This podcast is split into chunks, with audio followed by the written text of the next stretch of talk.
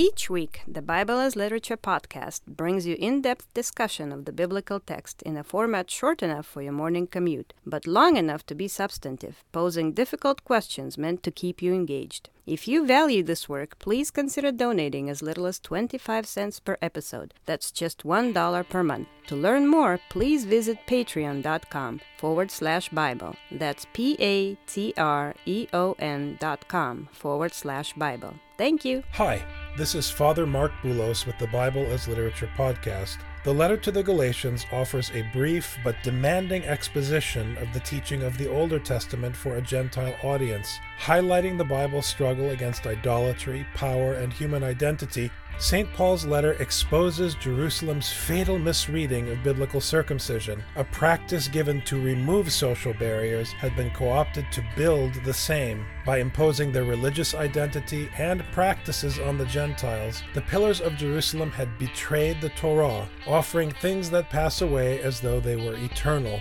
Worse, they had done so at the expense of the weaker brother. Having been liberated by God from the worship of Caesar, why would the Galatians now turn to another human master? You're listening to the Bible as literature.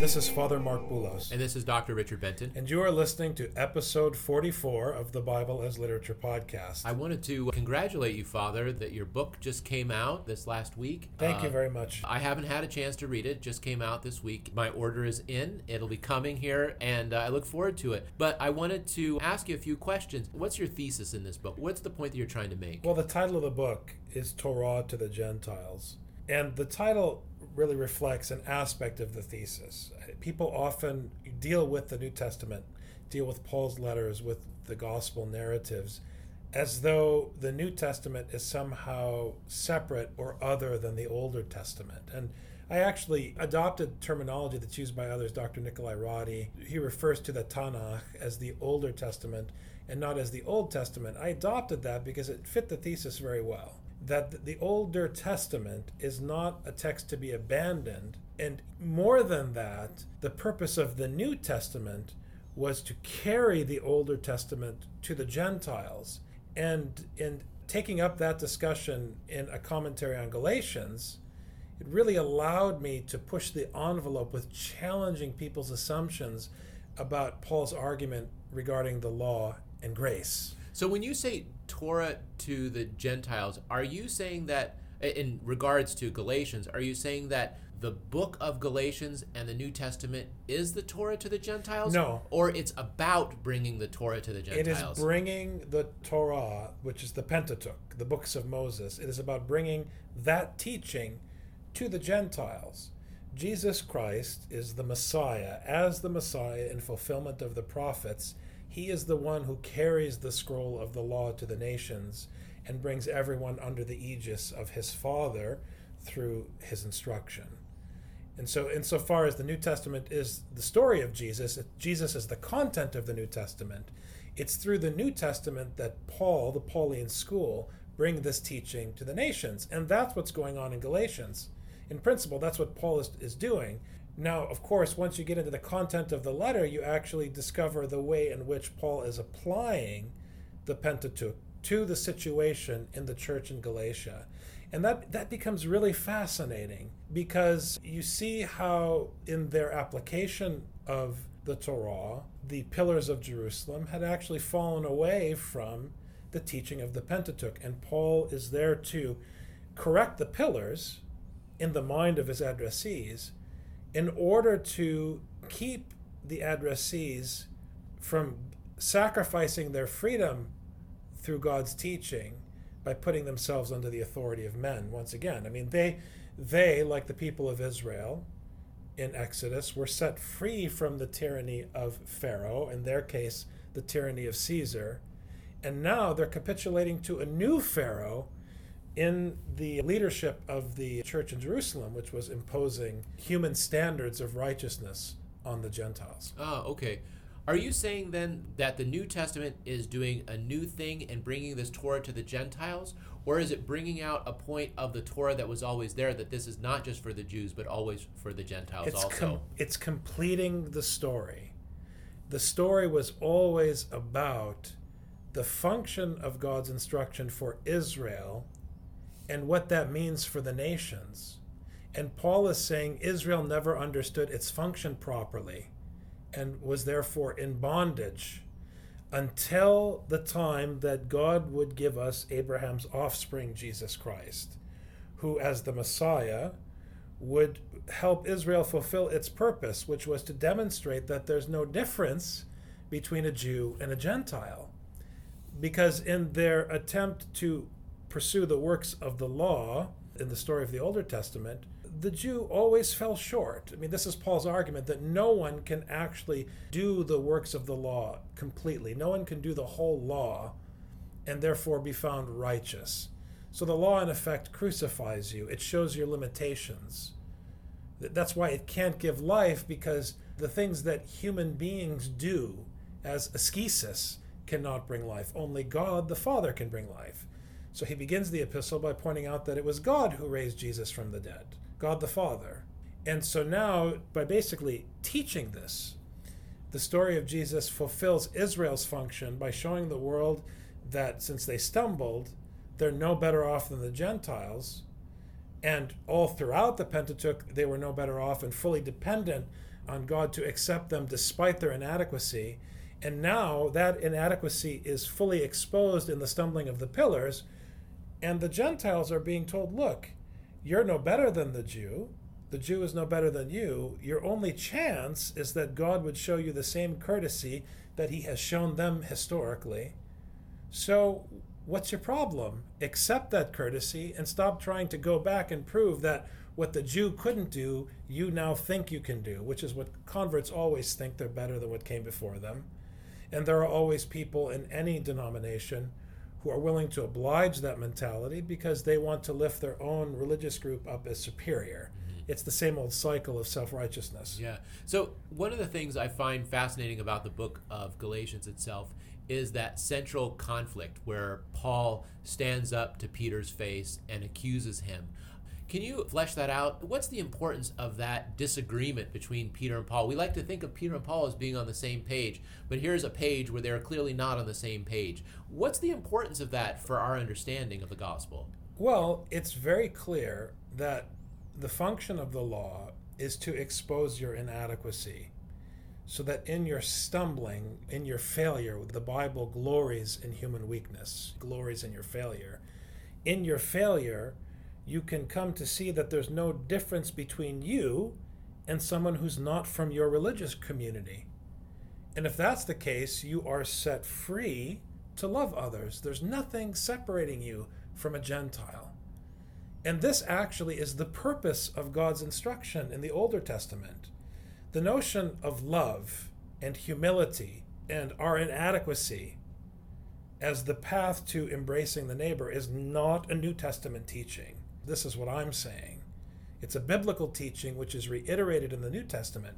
So when Peter, out of fear of what James would say about him or what might happen to him in terms of his standing in the church, so out of the fear of the authority of men, which is the power of the flesh, the power of death, Peter did not sit at table with someone who was not circumcised.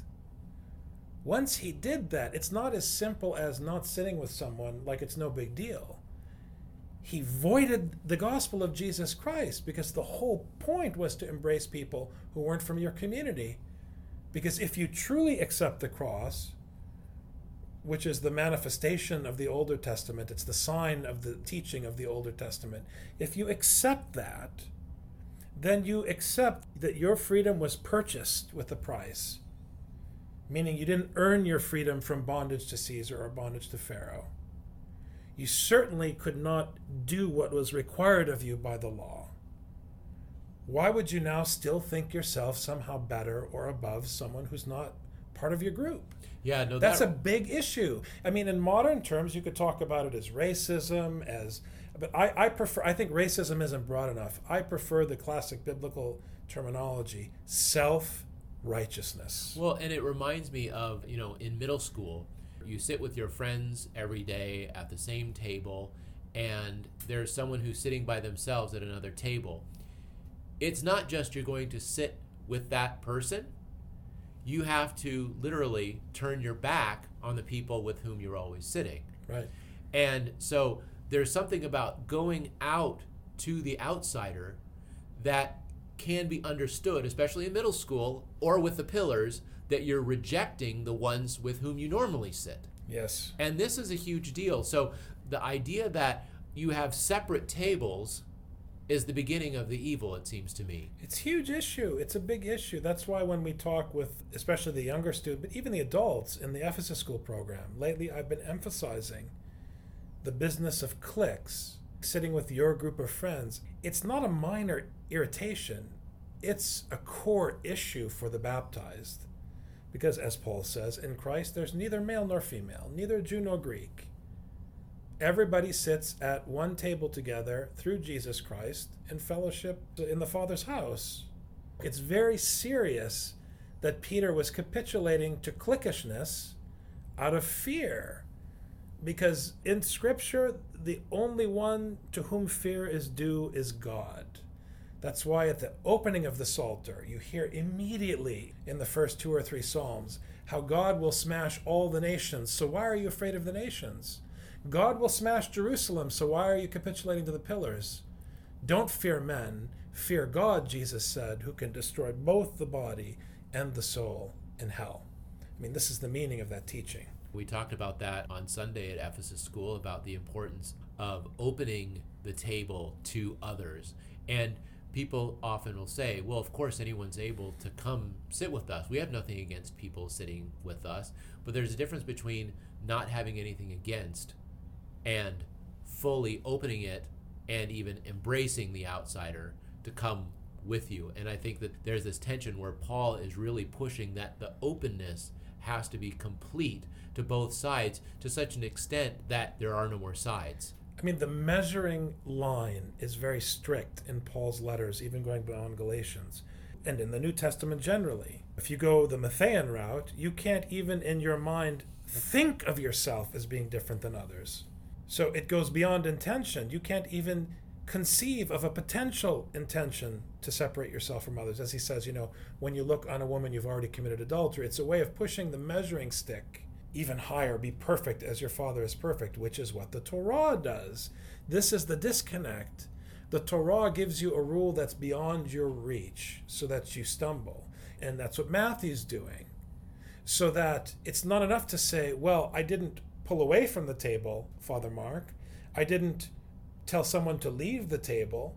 If you are under the authority of the gospel, you have to make an effort to get up from your table and go seek out the lost and those who are on the outside or those who are forgotten and, and to and die so, on their behalf. Exactly. It's you can't on the day of the lord say well i didn't see any poor people. I didn't see any kids that were ridiculed at school. I didn't see anyone who was left out. Why didn't you see anyone? I was sitting with my friends well you'll be in the same position with god as peter was with paul on that day right Father, this is fascinating, and I wanted to ask just kind of a broader question too. As the parish priest, what has it been like the process of writing a book, and how has thinking about the book and how has finally publishing the book uh, affected the way that you understand your own priesthood? Well, I think this first book in particular is linked to the first 10 years of my ministry. I began a long journey struggling with St. Paul's teaching in my preaching from Sunday to Sunday, in retreats, in lectures, in my pastoral ministry, because teaching is about study. People who aren't engaged actively in teaching imagine that the teacher walks into the room and just blurts out some expertise they learned in a training class. I think for a lot of people, that's what teaching is, which is why education is in such dire straits.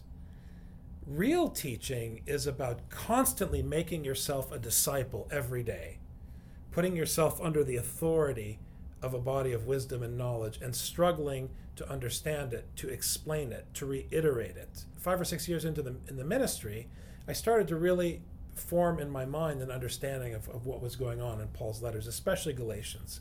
For me, that's a very important letter in my own formation. It's my starting point. And thus began the process of writing. But as I began to try to write what I thought I understood, I found gaps. I saw inconsistencies. I saw places where I was making huge assumptions. And it's funny, I actually began the book by listening to a lecture I had given in Phoenix, Arizona on Galatians and actually transcribing all of that, reducing it by about 60%, 70%, and really gleaning from it a few ideas and an outline and beginning the process of writing.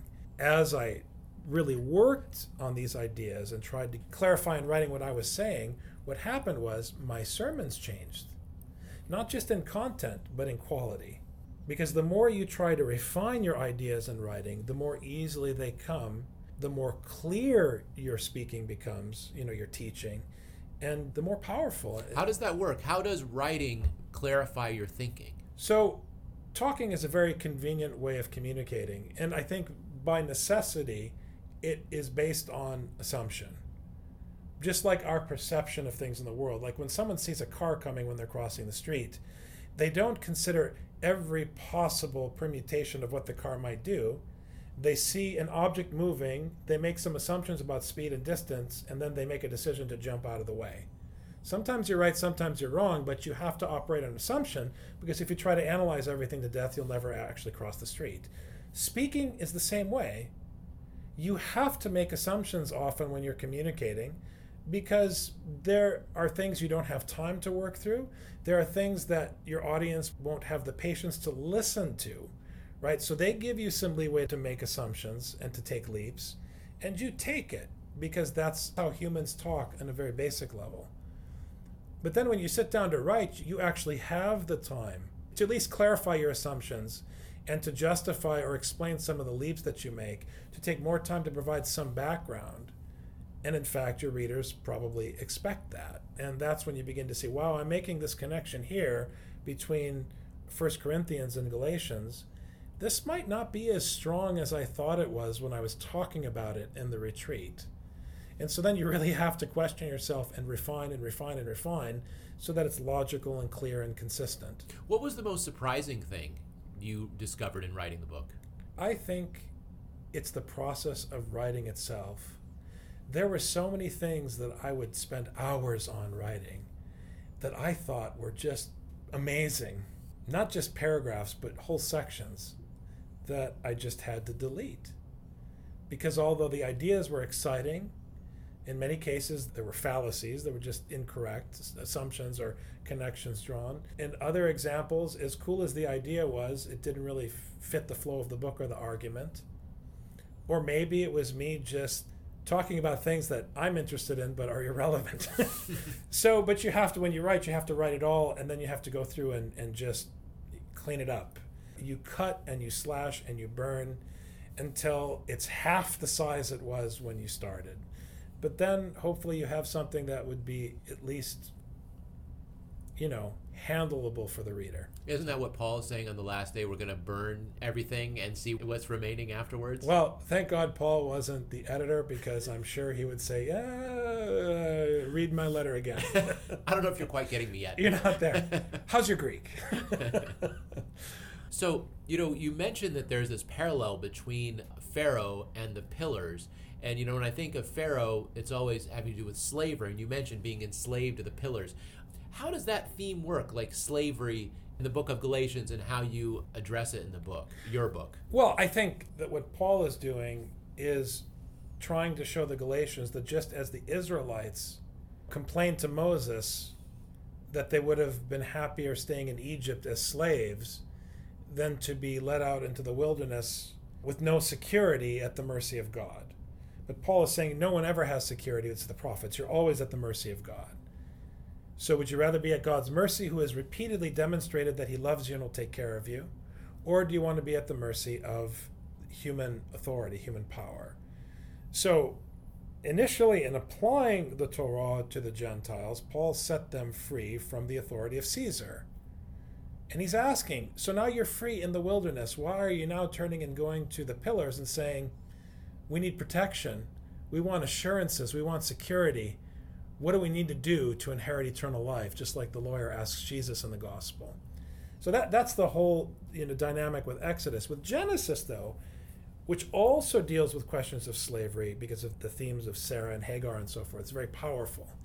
But also with respect to participation in Abraham's household and the question of Jesus as the offspring, Paul is talking about the idea of life in Genesis and that life comes solely from God. The patriarchs can't produce life.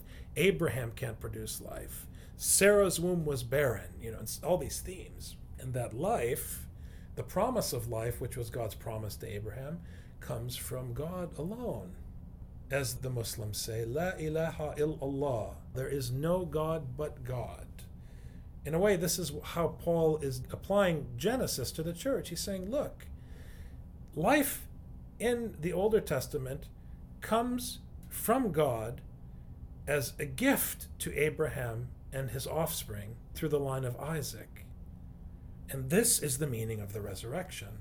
God didn't create humanity, He created life, which the human being, like all the creatures out of the ground, was offered the opportunity to participate in as a free gift. And God is interested in the continuation of life. He's interested in the Genesis and the continuation of the heavens and the earth, which He created. Now, He created everything in Genesis and was pleased with His own work. But the human being was always pleased not with God's work, but with his own designs and his own efforts and his own agenda to continue his own household, which goes against God's efforts in Genesis and God's gift. And in Genesis, every time they go down this path, everything goes awry. And things only turn out okay when God is able to intervene and reestablish his line in Genesis. And it happens, you know, over and over again in this epic of the patriarchs.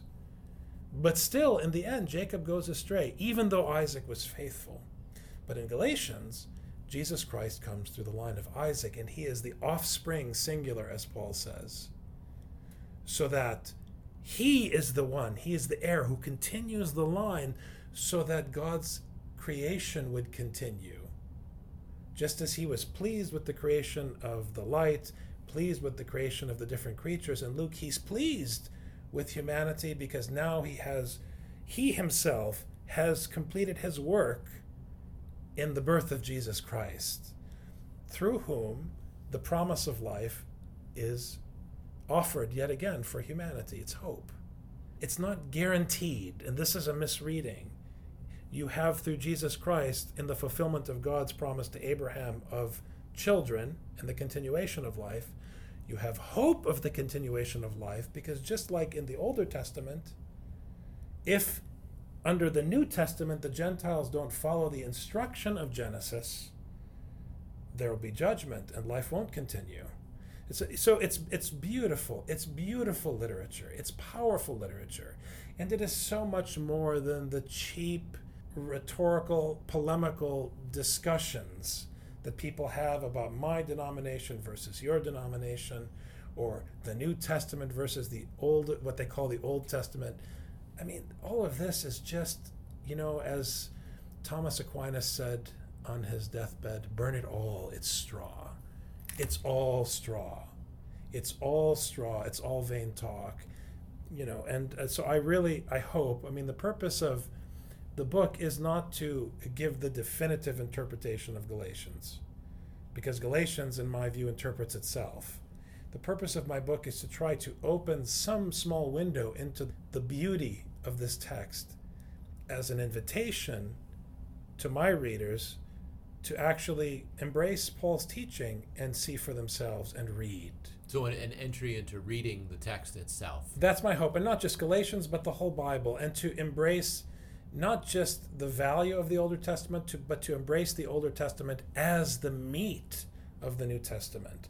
This, I think, is indisputable and critical for people's edification and growth in this tradition of wisdom. Wonderful. Well, thank you very much for the time and effort at putting together this book. I know it was a it was a long and painful process, but like Paul said, it's like giving birth. Once it's out there, it's all joy. It is until you see a typo and have to call the publisher to make a change. All right. Good thanks. luck with that. Yes. Father. Thank you very much. Take All right, care. thank